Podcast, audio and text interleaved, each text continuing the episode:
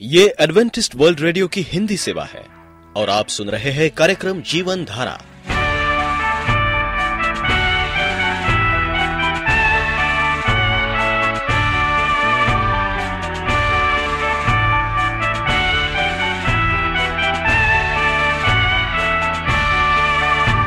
कार्यक्रम जीवन धारा सुनने वालों को मैं स्मिता और मैं अमित हमारा प्यार भरा नमस्कार। एडवेंटिस्ट वर्ल्ड रेडियो की हिंदी सेवा में हम आपका स्वागत करते हैं। श्रोताओं, आइए, आज प्रसारित होने वाले कार्यक्रमों की जानकारी दे दें। आज होगी पहले स्वास्थ्य चर्चा, इसके बाद एक गीत होगा और फिर कार्यक्रम के अंत में पवित्र बाइबल का संदेश। तो चलिए, स्वास्थ्य चर्चा सुनने से पहले सुनते हैं ये गीत।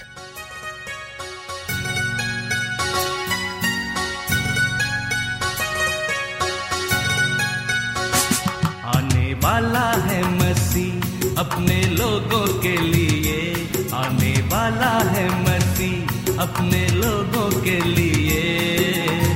देने वो जीवन अनंत स्वर्ग में। आने वाला है मसीह अपने लोगों के लिए। देने वो जीवन अनंत स्वर्ग में। संसार से मन यीशु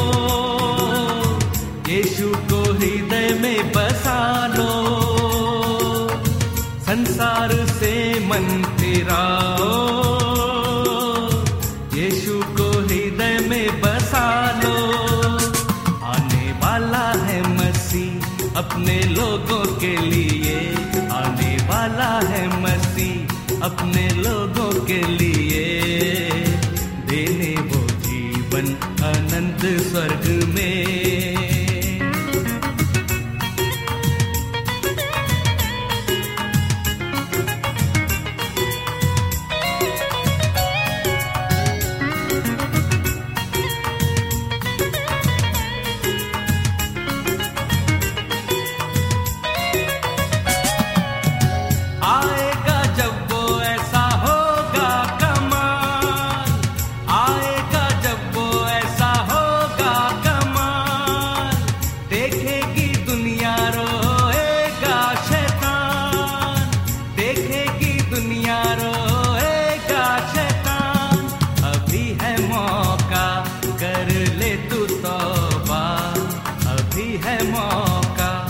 कर ले तू तौबा। गुनहा की राह से मुँह फेर ले अपना। संसार से मन फिरा ले।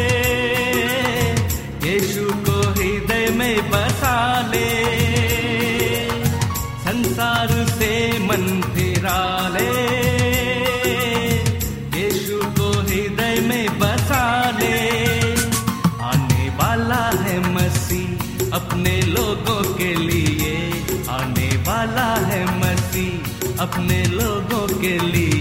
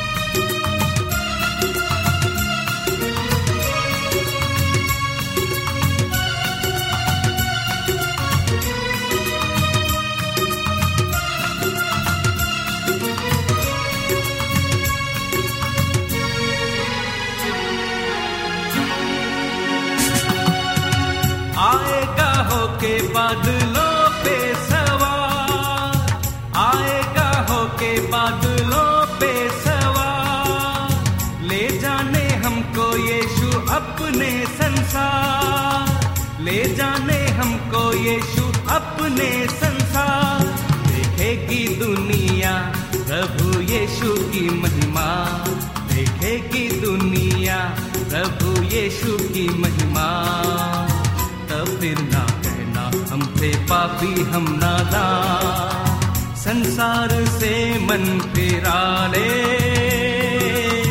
यीशु को हृदय में बसा ले संसार से मन फिरा ले यीशु को हृदय में बसा ले आने वाला है मसीह अपने लोगों लिए आने वाला है मसीह अपने लोगों के लिए। देने वो जीवन अनंत स्वर्ग में। संसार से मन फिराओ।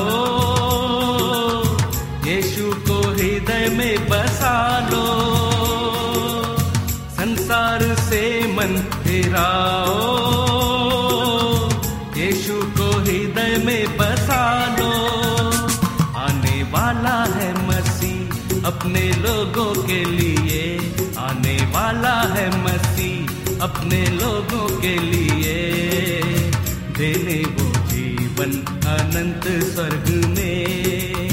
देने वो जीवन अनंत स्वर्ग में। देने वो जीवन अनंत स्वर्ग में। पेंट और कीटनाशक। हमारे द्वारा उपयोग में लाई जाने वाली रोज की कुछ चीज़ें, भले ही ध्यान ना जाता हो और हम अपनी दैनिक क्रिया में इसका इस्तेमाल रोज करते आ रहे हैं। पर क्या आप जानते हैं कि उपयोग में लाई जाने वाली कुछ चीज़ें आपके स्वास्थ्य के लिए एक खतरा बन सकती हैं।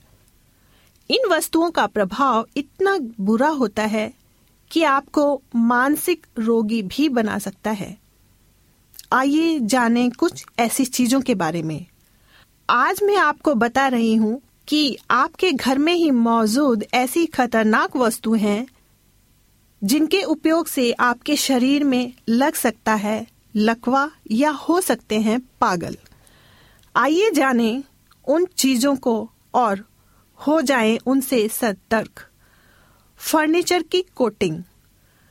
फर्नीचर में होने वाली कोटिंग में ऐसे रासायनिक तत्वों का उपयोग किया जाता है जिनकी वजह से यह फर्नीचर जल्दी आग नहीं पकड़ता और इसमें मिलाए जाने वाले केमिकल्स आसानी से हवा में मिल जाते हैं।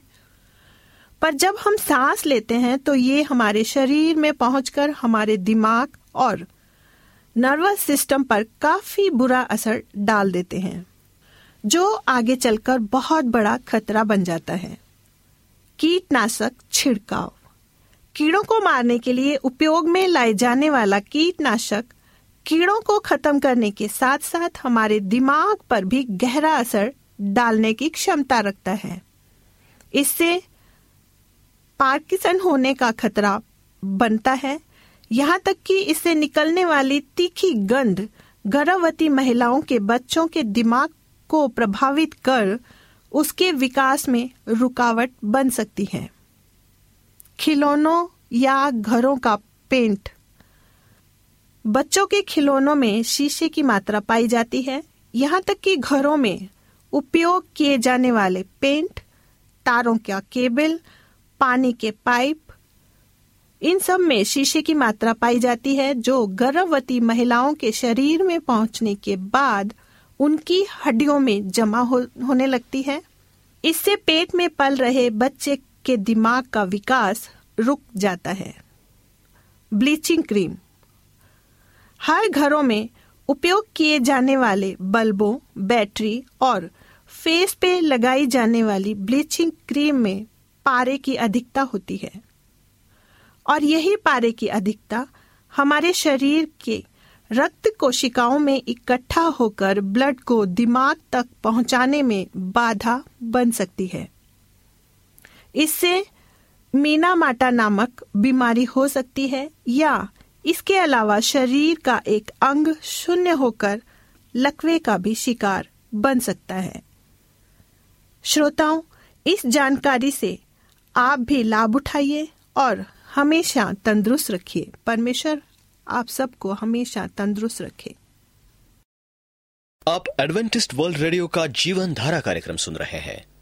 यदि आप पत्राचार द्वारा यीशु के जीवन और उनकी शिक्षाओं पर या फिर स्वास्थ्य विषय पर अध्ययन करना चाहते हैं तो आप हमें इस पते पर लिख सकते हैं। हमारा पता है। वॉइस ऑफ़ प्रोफेसी ग्यारह हेली रोड नई दिल्ली एक एक शून्य शून्य शून्य एक इंडिया। यीशु क्यों आया? भाग एक।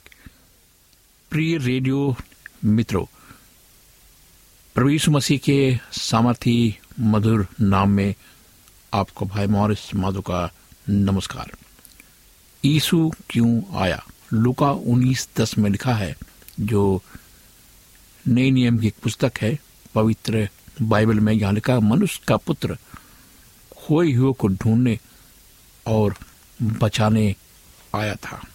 हाँ मेरे मित्रों यीशु मसीह जो परमेश्वर का पुत्र है, वो हमें, हम सबको जो खोए हुए थे पाप में, हमें ढूँढने के लिए, हमें बचाने के लिए आया। इस कार्यक्रम के माध्यम से मैं आपको बताना चाहता हूँ, हमारा भी मकसद यही है, जो खोए हुए हैं, उन्हें हम ढूंढते हैं इस कार्यक्रम के माध्यम से।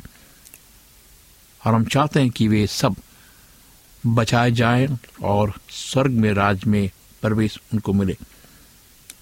हमने ये देखा है कि सबसे अधिक भयानक, सबसे अधिक विनाशकारी जो तत्व है, वो है पाप। इस छोटे से शब्द, पाप में सभी समस्याओं और तकलीफों का कारण है। पाप, सब प्रकार के दुखों का मूल या जड़ और प्रत्येक मनुष्य का विनाश निहित है। इसने मनुष्य के स्वभाव को अपंक बना दिया है। इसने मनुष्य के जीवन की आंतरिक शांति को नष्ट कर दिया है। इसने उसके सद्गुणों को उससे छीन लिया है। इसने मनुष्य को शैतान के जाल में फंसने के लिए विवश कर दिया है, ताकि मनुष्य जो है, वो पाप करके शैतान के भयंकर जाल में फंस जाए और सभी समस्याओं से घिरा रहे, सभी तकलीफों से घिरा रहे और उसका विनाश हो जाए। यही शैतान चाहता है। और वो चाहता है कि मनुष्य जो है, वो अपंग बन जाए। उसका स्वभाव अपंग बन जाए। इसलिए प्रभु मसीह को आना पड़ा। ताकि हम सब बचाए जाए। सभी प्रकार के मानसिक रोग, सभी प्रकार के विकृति, प्रदूषण, सारे विनाश तथा सभी युद्ध का मौलिक कारण हमें पाप में मिलता है। ये मस्तिष्क में पागलपन तथा हृदय में विश्व घोलता है। बाइबल में इसका उल्लेख, एक कभी खत्म ना होने वाली बीमारी के रूप में किया गया है। इसके लिए एक मौलिक उपचार ज़रूरी है। ये प्रचंड आंधी की तरह है, जो तीव्र गति से उठती है। ये भयावह ज्वालामुखी की तरह होता है। ये पागल खाने से भागे हुए एक पागल व्यक्ति की तरह होता है। ये गरजते हुए सिंह की तरह होता है, जो अपने शिकार की खोज करता है। तेज़ी से डसते हुए रेत या बालू के दलदल के समान है, जो मनुष्य को अपनी ओर खींच लेता है। ये लोग के आत्माओं के भीतर तक पहुंचकर उन्हें खाने वाली एक मृत्युदायी कैंसर की तरह है ये। ये उस क्रोधित एवं प्रबल जल के प्रभाव के समान है। जो अपने सामने आने वाली सभी चीज़ों को बहा ले जाता है। ये भ्रष्टाचार का कुंड है जो जीवन के हर क्षेत्र को प्रदूषित कर देता है। परंतु जैसा कि लोगों ने कहा है, पाप आपको बाइबल से दूर करता है, या फिर बाइबल आपको पाप से दूर करता है। युगों से लोग आत्मिक अंधकार में भटके हुए थे। वे पाप के रोग के बंधन में बंधे हुए थे। उससे बाहर निकलने, मुक्त होने का रास्ता ढूंढ रहे थे। मनुष्य को ऐसे किसी व्यक्ति की ज़रूरत थी, जो उसने मानसिक भ्रम से मुक्त कर सके तथा नैतिक भवर जाल या चक्रवीर से छुटकारा दे सके। उसे किसी ऐसे व्यक्ति की ज़रूरत थी जो बंदीगृह के द्वार खोल सके और उसे शैतान के बंदीगृह से मुक्त कर सके। लोग भूखे हृदय, प्यासे दिमाग, टूटे हुए आत्माओं को लेकर तलाश करते हुए आँखें सुनते हुए कानों के साथ निराशाजनक स्थिति में खड़े हुए हैं। इसका मतलब है कि आज का समाज, आज का मनुष्य जो है, उसका हृदय भूखा है, उसका दिमाग प्यासा है, उसकी आत्मा टूटी हुई है और वह तलाश कर रही है। किसी चीज़ की वो निराशा से भरी हुई है, खड़ी हुई है और सहायता के लिए पुकार रही है।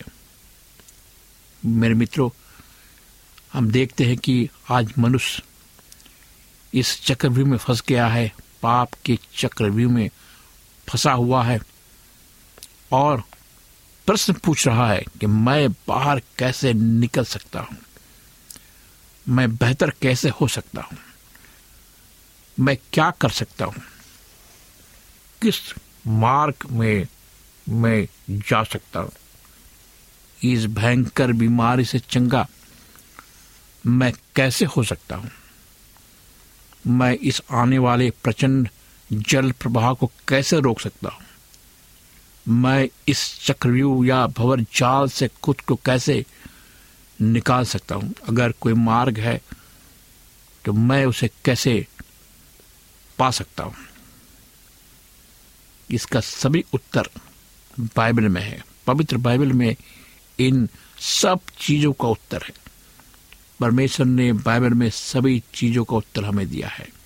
मनुष्य को कोई और पुस्तक पढ़ने की ज़रूरत नहीं है। हाँ पढ़ सकते हैं ज्ञान के लिए, लेकिन पाप के बारे में बाइबल जो बताती है, वो स्पष्ट है। पहले, हमने पहले ये देखा कि बाइबल किस प्रकार ये शिक्षा देती है। परमेश्वर प्रेम का एक परमेश्वर मनुष्य के लिए कुछ करना चाहता है, वो मनुष्य को बचाना चाहता है, वो मनुष्य को पाप के अभिशाप से मुक्त करना चाहता है, वो ऐसा कैसे कर सकता है?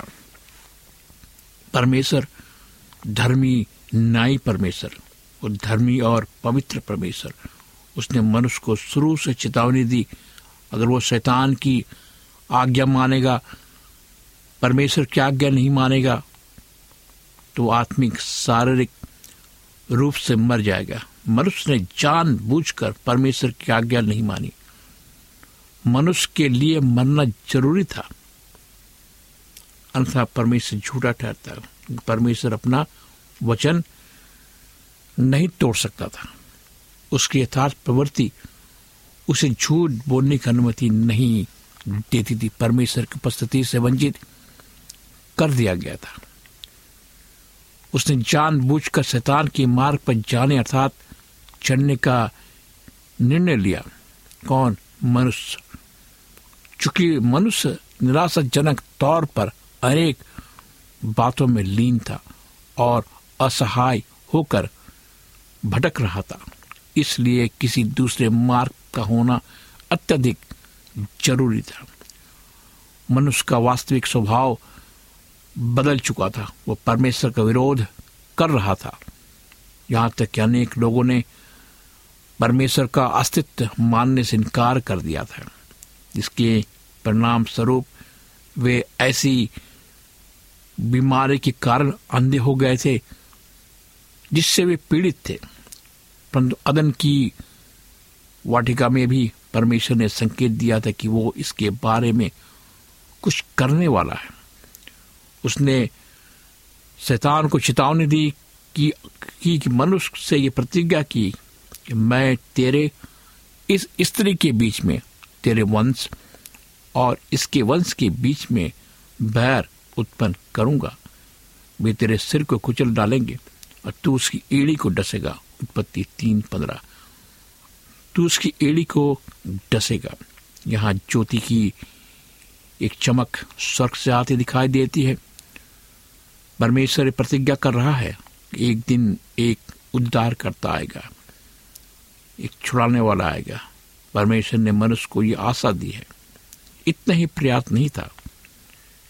इतिहास के हज़ारों वर्ष के दौरान ऐसे कई दूसरे अवसर आए, जबकि स्वर्ग से ज्योति की एक कई अनझलक दिखाई दी थी।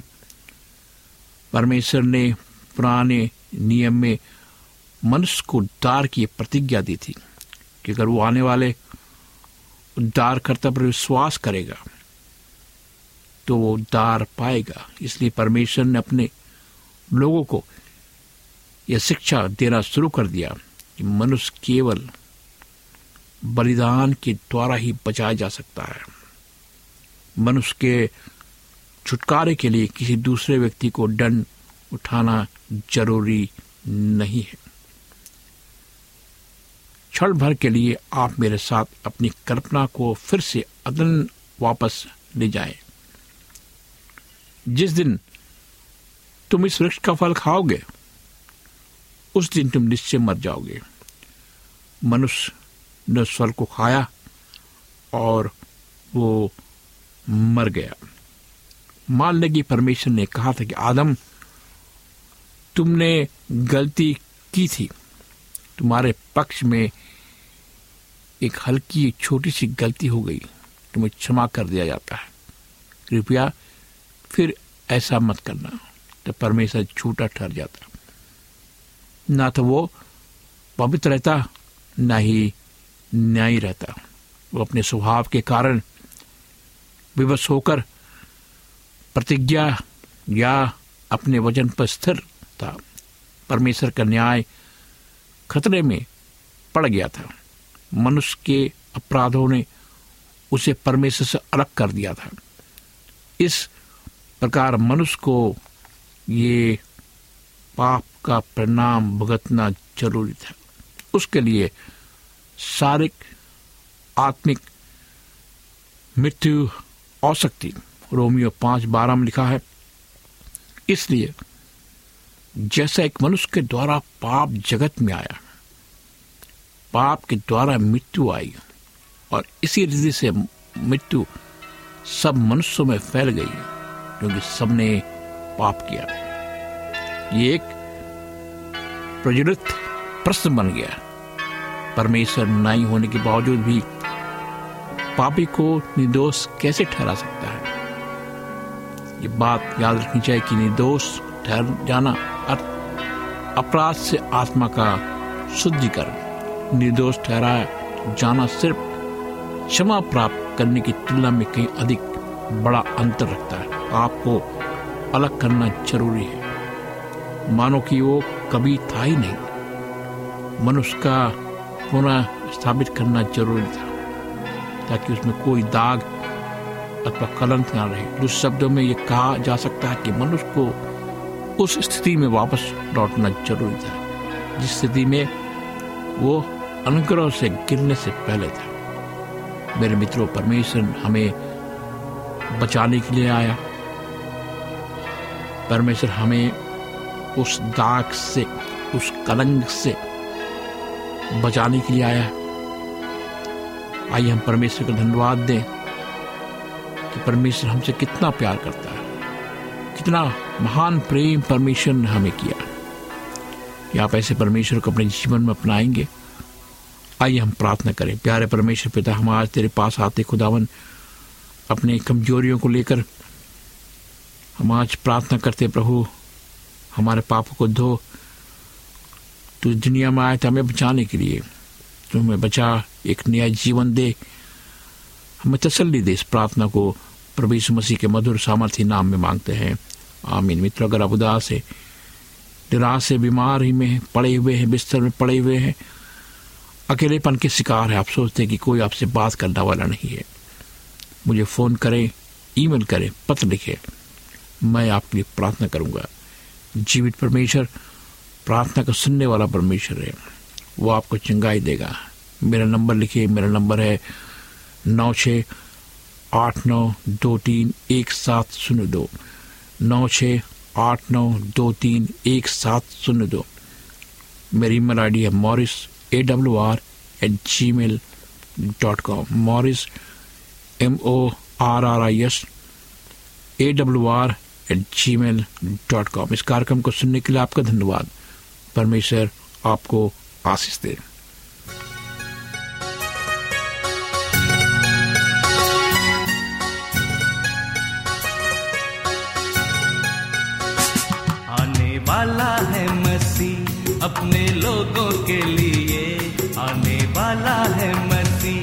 अपने लोगों के लिए।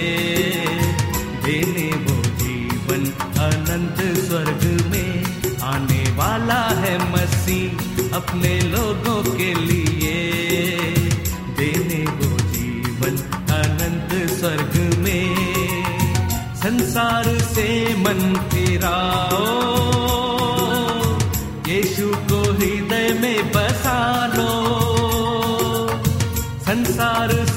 मन यीशु को हृदय में बसा लो। आने वाला है मसीह अपने लोगों के लिए। आने वाला है मसीह अपने लोगों के लिए।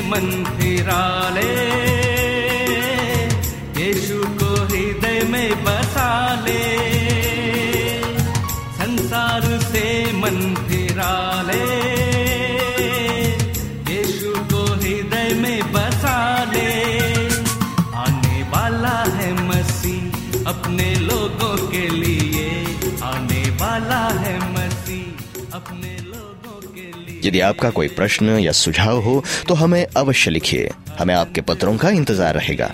हमारा पता है। कार्यक्रम Jeevan Dhara Adventist world radio post box सत्रह पुणे चार एक एक शून्य शून्य एक महाराष्ट्र इंडिया पता एक बार फिर नोट कर ले। कार्यक्रम Jeevan Dhara Adventist world radio post box सत्रह पुणे चार एक एक शून्य शून्य एक महाराष्ट्र इंडिया। और अब हमारा समय यहीं पर समाप्त होता है। इसी समय इसी मीटर बैंड पर आपसे फिर भेंट होगी। तब तक के लिए मैं स्मिता और मैं अमित हमें आज्ञा दीजिए। प्रभु आपको आशीष दे।